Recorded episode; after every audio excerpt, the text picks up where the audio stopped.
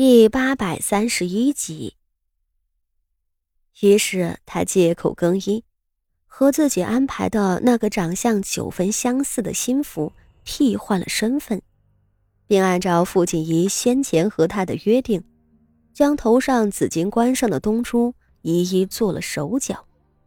随后，他在李峰驾崩的混乱中，一路逃到自认为最安全的地方。拼尽力气的躲藏起来，是心中最后的一层理智拉回了他的思绪。他最终发现自己不应该相信李峰。李峰的为人他是清楚的，比起徐策胆大包天、篡位夺权，李峰残杀无辜、六亲不认的狠毒，才更让他害怕。所以他逃了。他也没有真的想逃，宫墙深深，他难不成还能逃出宫？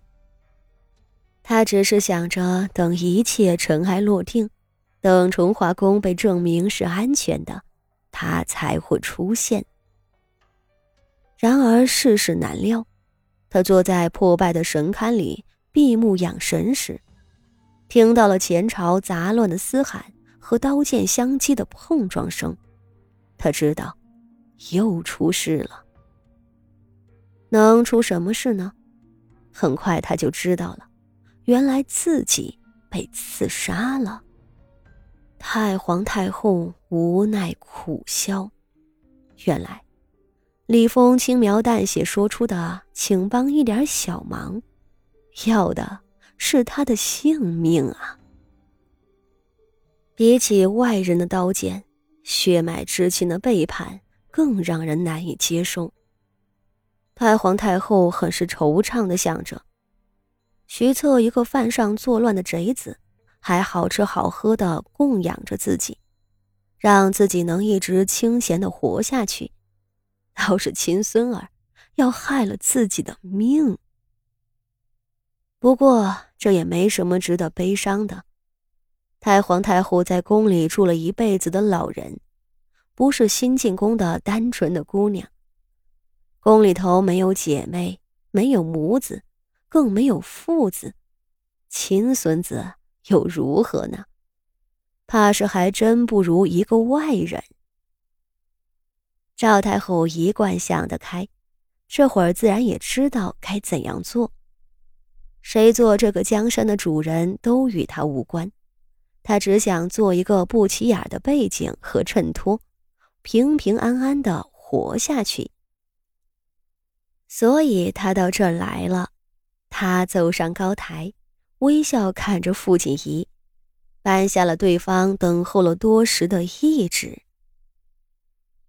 前头徐太后颁旨传位，你们是知道的吧？太皇太后也没有传笔墨，只散漫的轻声道。哀家年岁大了，也不出这个风头了。徐太后懿旨上如何写，尔等照办就是。太皇太后这话虽谦逊，却掷地有声。无论哪一派的党羽，此时都知道，这太皇太后竟是真支持了徐策的。却还是有人不死心，出声问道。敢问太皇太后，是依着先前太后娘娘遗旨，传位承前帝在宫外的血脉，当今的安王徐策吗？傅锦衣扭头去看那问话的人，却是笑了，竟不是林小将军，是一个生面孔呢。想来这样的人，才是李峰真正的死尸。林小将军和林家全族虽为李峰做事，却终究是寻常的臣子。到了生死关头，还不知道要如何呢。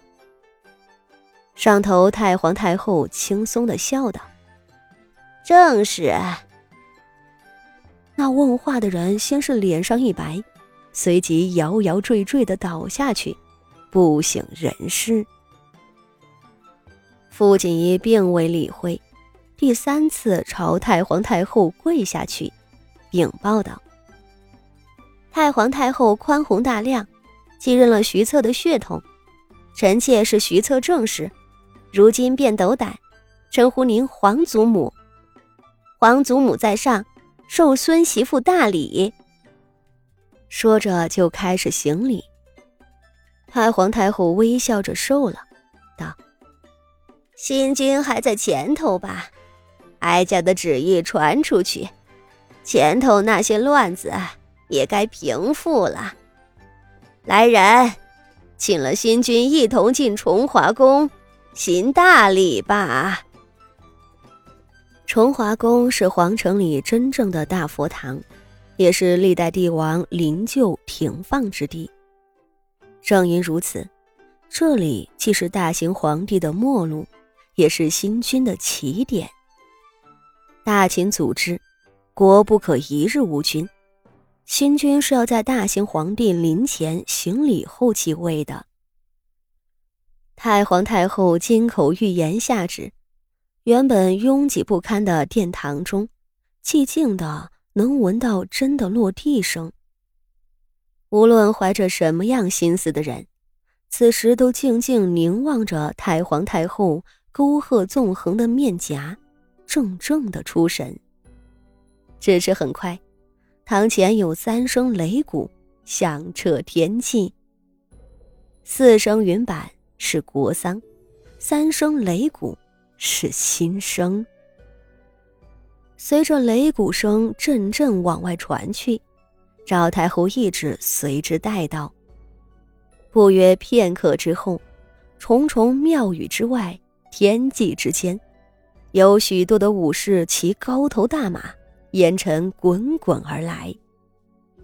为首的那人虽远远的看不清楚，却是一身挺拔戎装，手持长矛，昂首端坐，从洒遍满地的灿烂晚霞光辉中疾驰而来。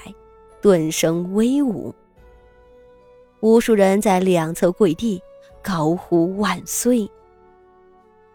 傅锦仪站在殿前望着那人，不知怎地，他想起了一句话：“良人直戟明光里。”他的良人就在眼前，披着万丈的霞光，朝他直直的冲了过来。新君。要继位了哈喽小伙伴们，那到这里了，咱们的男主女主迎来了更辉煌的人生。虽然这也并不是他们最想要的，但至少他们能平安的活下去了。咱们相伴半年的故事也结束了，感觉好恋恋不舍啊，舍不得大家。当然了。大家还可以关注我的另一本书《穿越之鬼才夫人乱世谋》，入坑不后悔哦，也是会员免费收听。非常感谢大家的支持，我们下本书见。